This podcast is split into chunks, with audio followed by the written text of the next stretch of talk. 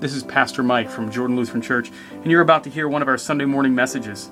At Jordan, we're passionate about learning from the Bible and pray that this message makes an impact in your life.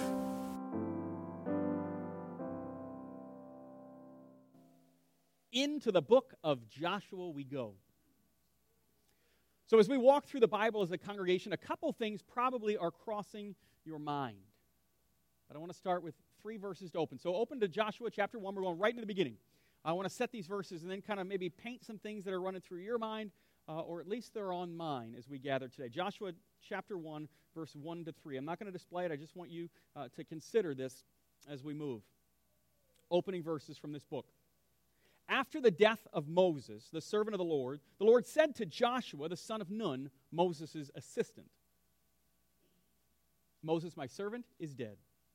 Now therefore arise Go over this Jordan, you and all this people, into the land that I am giving to them, to the people of Israel. Every place that the sole of your foot will tread upon, I have given to you, just as I promised to Moses. Now, there's an intro, isn't it? Boom, he's dead. We're moving on. We've got five books, five books were Moses Genesis, Exodus, Leviticus, Numbers, Deuteronomy, three sermons, Moses. Joshua starts, he's dead. Now, some of you are like, well, that's not real nice. Is that the way you're going to treat me when I die? Like, dead, moving on. The amazing part is they're still dealing with what we should.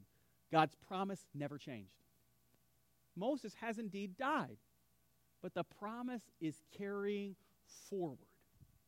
Now, here's what I wonder as you read through Joshua, whether you read the focused readings or you read the entire book this week, a couple things come to mind. I've heard people say, man, Joshua was powerful amazing ability to captivate people, move a nation. Others who said, wow, a lot of people were in the path of Israel's advancement. It's a lot of death, it's a lot of destruction. I don't know what to do with it. Stay right there in chapter 1, because now we're going to jump to verse 7 and 8. So we're just moving a few verses forward. We've got Joshua now getting instruction. The Lord said, I'm going to be with you, Joshua, verse 7 and 8. And he continues. He says, Only be strong and very courageous. Be careful to do according to all the law that Moses, my servant, commanded you. Before I continue, did you catch this? Moses may be gone, but everything he said still holds true. You don't get to rewrite the law, you don't get to make it what you want it to be. It still is exactly as God shared it. Do not turn from it to the right or to the left, that you may have good success wherever you go. This book of the law shall not depart from your mouth, but you shall meditate on it day and night, so that you may be careful to do according to all that's written in it. For then you will make your way prosperous and you will have good success. We opened the service with these words before we went into confession and absolution, us actually speaking to God God, I repent, I turn of my sinful ways. We were reminded of those very similar words that come out of Joshua 1 that you need to meditate on God's word, that you need to have a focus on God. Do you know who else this sounds like? Who else does this sound like?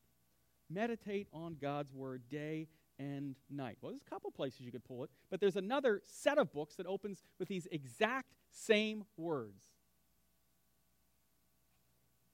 I know, just letting you guys think a little. It's not, it's not like pick pastor's brain morning. It's just, what is that other book that starts that way? The Psalms start that way.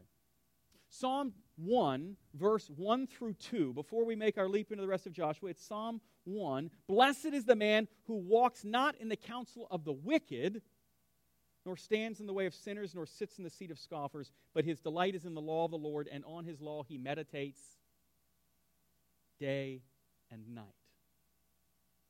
So you've got Joshua who is told Moses is gone, he is dead. Meditate on this word. When you feel like things are broken down, meditate on the word. David is the same, 400 years removed. Uh, Joshua is here in about the year 1400 BC. King David will come on the scene in about 1,000. Just giving you ballpark figures so you can just kind of get a, uh, an idea where this is. 400 years removed, and they're still saying the same thing. I just wish the church would change and be more contemporary. you know, it's kind of nice sometimes when the church does what? Stays the same. It really is.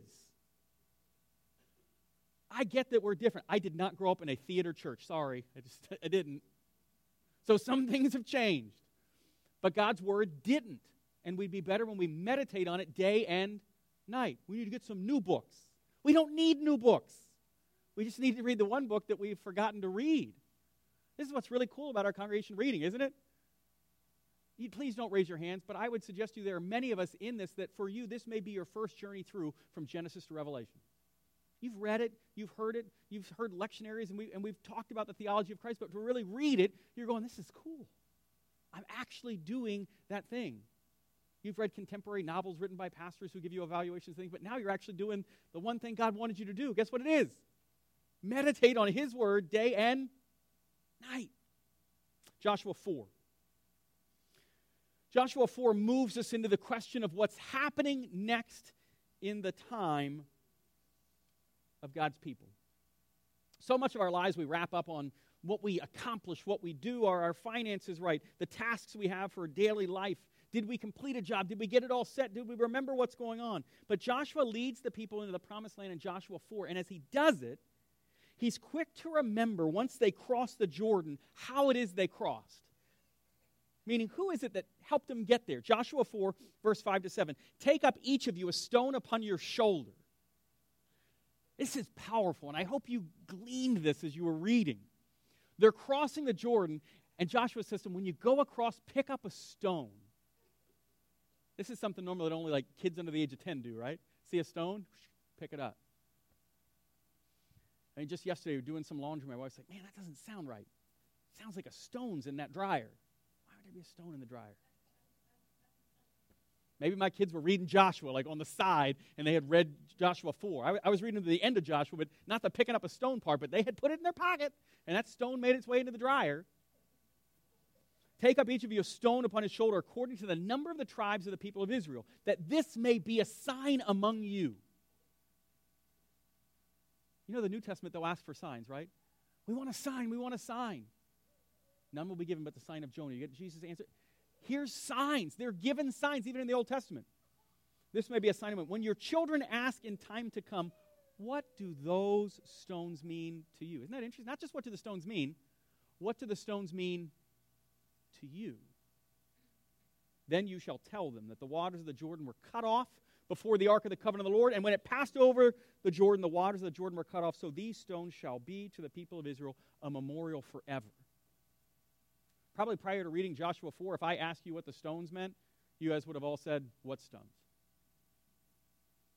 Because our memory is fleeting.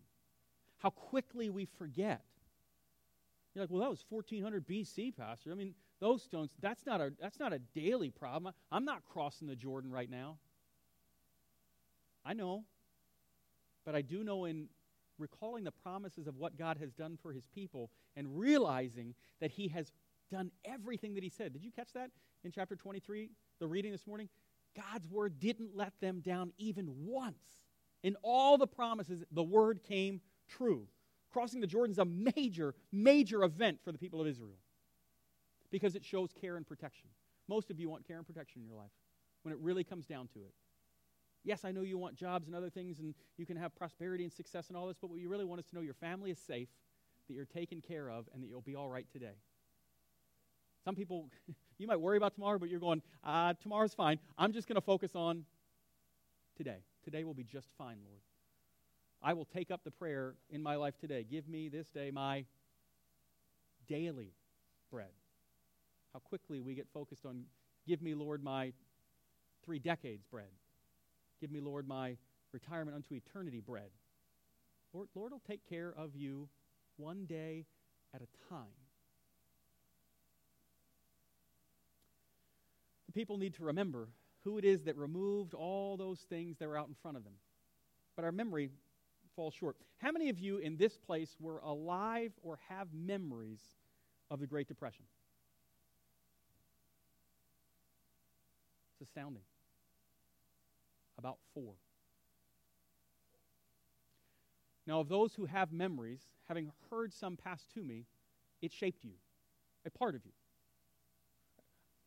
I don't know each story that you carry with you, but I know that it shaped how you think of things, how you think of possessions, and now you have this whole new place. Four, only four people. All that's gone. But those of you who walk through it, you remember things. There's a man named Alexander Yorkowicz, who you do not know. But to a family who had absolutely nothing on their plates and had only one thing left a ring to their name, Alexander Yorkowicz said, Just if you'll give the ring, I, I have some means and I'm going to help you out. Because they didn't want a handout. They said, This is all that I have. He said, That's fine. If you need to give that, that's fine. I will give this to you. They will never forget the name Alexander Yorkowicz. Ever. But when the generations pass, the next will forget. You wonder how it is that they forgot what God was doing. Oh, come on, they crossed the Jordan. Waters went back. How many of you remember that the waters went back here? Most of us just remember the crossing of the Red Sea or the Sea of Reeds.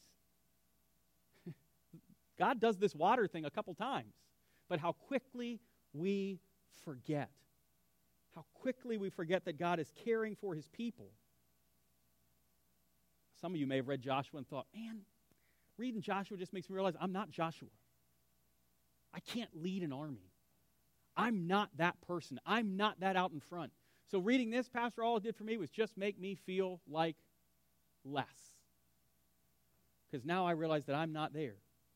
I'm not on the plane that Joshua's on. Joshua fought the Battle of Jericho. Joshua did all of these magnificent things, and I'm just me. You're not just you, you are you. And you is a wonderful thing when you remember what God has made you to be. See, Joshua, on the seventh time, as he goes around Jericho, we get the reminder of God's plan of promise. But a plan of promise that when the walls of Jericho would fall, he would take care of the people who thought, I'm just not Joshua. Rahab's that great example. She's not Joshua. She's a prostitute who's there who happens to save some spies to make sure they're set, but she cares for her family in that. The text reads this Joshua 6. At the seventh time, so they've, they've walked around. Now imagine this. Here you are in a walled city, and people are walking around with trumpets. What are you thinking? You can walk all you want. You're never going to climb this wall. You're never going to make it up. And the seventh time, when the priests had blown the trumpets, Joshua said to the people, Shout for the Lord has given you the city. Isn't it interesting when we think about Joshua in the Battle of Jericho? Who do we think about? Joshua. It's not what Joshua thought about. Joshua thought, Lord, you're with me in this because I cannot take down these walls. And, and, I'm not saying we shouldn't sing Joshua fought the battle of Jericho. I'm just reminding you, remember the way you really should remember it is Joshua was there as the Lord fought the battle of Jericho. Joshua was commanding things as the Lord was doing awesome work. And Joshua always pointed to the Lord. Shout for the Lord has given you the city, and the city and all that's within it shall be devoted to the Lord for destruction. Only Rahab the prostitute and all who are with her in her house shall live, because she hid the messengers whom we sent. God's caring for his people, opening up this land that he had promised. This may be foreign to some of you to consider, but remember, they don't go into the promised land and no one's there because God didn't send them into a land that was not tamed. He actually sent them to a land that was being a land that was cared for, that had crops and other things, and all this is set there and had cities. They actually go in and occupy other people's cities. Cities that were made at someone else's hand. God provided for imagine that. God didn't just provide a land, He provided a land with what? with structures and buildings and all these things established. Now, some of you are real workers. You're going, yeah, but there were other people there. Yes, I know. People that were opposed to God, people who are not worshiping God, people who are turned from Him. You'll hear me say this so many times in the Old Testament, so get ready for it. Our 21st century ears do not like this. We do not like that God draws lines. He does. There is right and there is wrong. But in the midst of right and wrong, God is drawing in anyone who hears his word. Rahab and her whole family are saved because they heard what God was doing. Joshua recounts that they hear the events that are happening. They hear of the crossing of the Jordan. They hear of the collapse of other kings and say, This is God. This is the God. I've been worshiping something wrong. This is the God who is there for me. Now, after the fall of Jericho and Ai, uh, Joshua, like Moses, has a thanksgiving.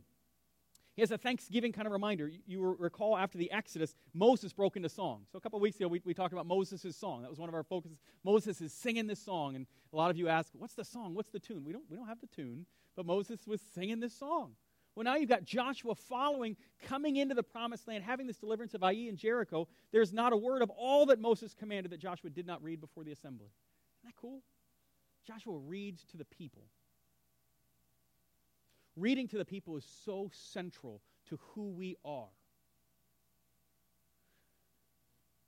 Last night, as I was uh, talking with my kids going to bed, they, they came up to me and we had been reading a little uh, from Joshua. And then they asked me, they said, hey, could, could we read again? I really want, maybe we could read all of us together. Just, we could read the Bible. And it sounds like something pastors make up. It does. I get it. It does sound like something pastors make up. Helen asked me again this morning. She goes, Could we read later today? I said, Well, what are we going to read? I said, We're doing Joshua this morning, so this afternoon we'll get you into, into Judges. She goes, All right, that'd be great. I have no idea if she's actually going to let me read to her this afternoon. That's called being a parent. I have no idea if she will even listen or if I can get three kids to sit down. But new patterns, that's what we're forging as a congregation patterns and opportunities. See, one of those neat moments happened for me a couple weeks ago member of the leadership team came to me and said, Hey, Pastor, we got to talk. All right, we got to talk. I'm ready. Put on my thinking cap. I'm ready. What's this about? Obviously, worlds are shifting. Comes into my office and said, Leviticus. We got to talk Leviticus. How's it fit? I'm like, God, you are awesome. How awesome is that? Is the challenge that we're having as a church. How does Leviticus fit into this whole thing? That's awesome. We want to know how it fits because we're changing patterns. A few weeks ago, one of you left your Bible here at church. So we grabbed it and we took it back to the office. And as is normal, I get the phone call, the email, or something later. Uh, also, as a quick service announcement, if any of you are missing glasses, the number of reading glasses I have at the office far surpasses anything that I want to share with you. Weird thing to share in a sermon. But if you're missing them, man, do I have just, again, I end my service announcement. And the family said, Oh, we'll get to it. You know what happens on Monday? I'm coming by to get my Bible because I'm reading with the church and I can't wait a few more days. I want to read the Bible I'm reading because I'm putting some notes in it because I want to be able to skip. Changing patterns. Could they have waited to get their Bible another week? Yes, I know that. But not now because we're a congregation that's reading and we're reading with each other. It's changing our patterns. Joshua is helping the people understand a new pattern's coming. We listen to God's word and meditate on it day and night. You don't have to be Joshua. Joshua is only Joshua because he meditated on God's word and he listened to what God was saying, and God gave him something to do. The world didn't need 15 Joshuas, it only needed one. God just made one of you. But he would love it if you would do everything that he is asking you to do. You have a unique calling in your life. Your brother or sister only has one of you. Your parents only have one of you. There may be other siblings, but just one. Your next door neighbor only has one of you. There are other people that may even live in your house or somewhere else, but you get where I'm going? You are uniquely made. God has set you up in this perfect time, in this perfect place to do all that He would ask you to do.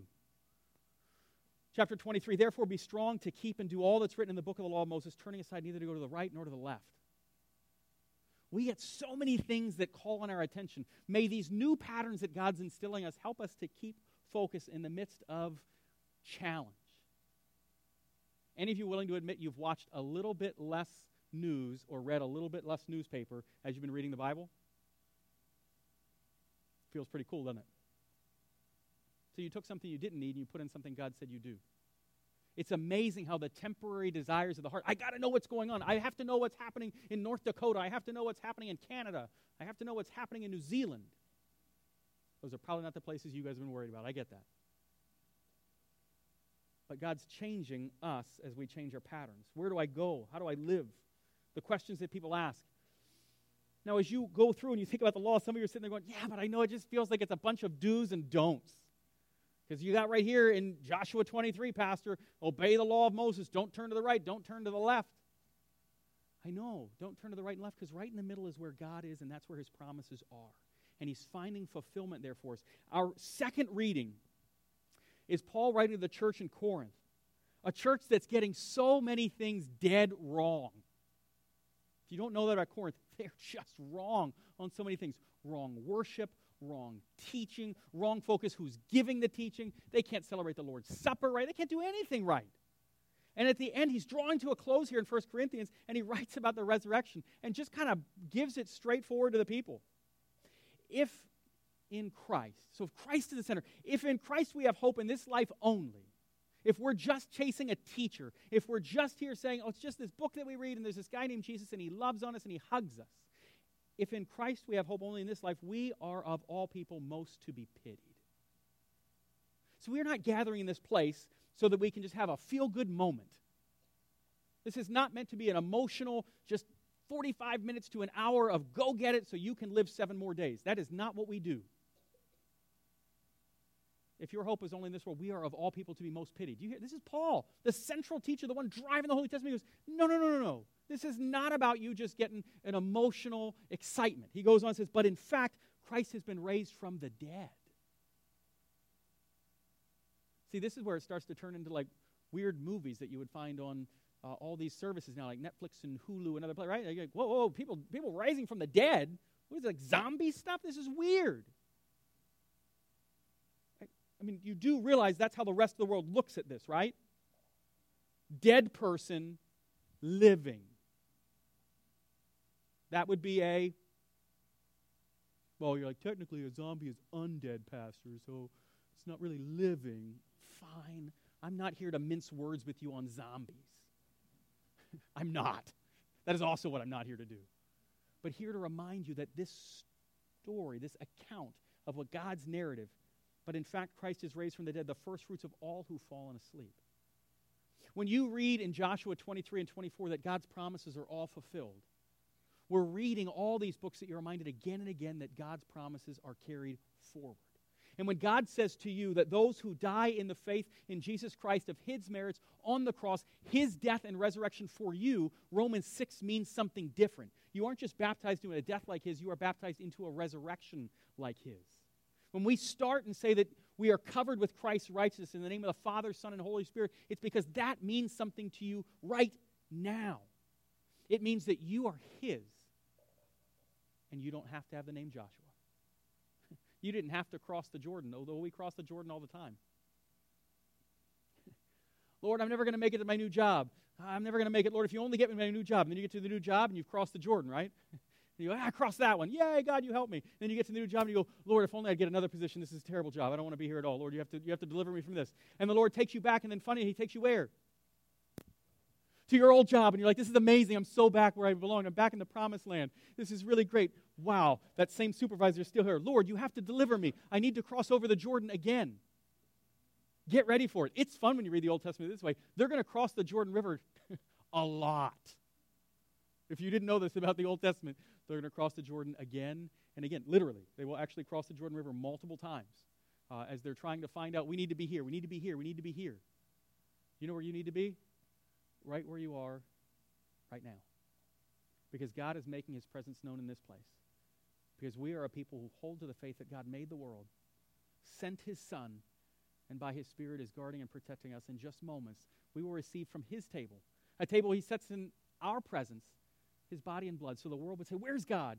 God comes to you and says, I am here. I'm not distant. I'm not far off. I'm not 1400 BC, God. You don't have to be a time traveler to go back to Joshua. You don't need to see Jericho's walls fall. You need to realize that God cares for you enough to give you his body and his blood strength for this day, our daily bread. Amen. We're glad you've connected with us online and look forward to the opportunity to see you in person. On behalf of everyone at Jordan, we hope you will join us as we gather in worship of our Savior Jesus Christ every Sunday morning at 9:30 at Beaver Creek Cinemas in the peak of good living, Apex, North Carolina.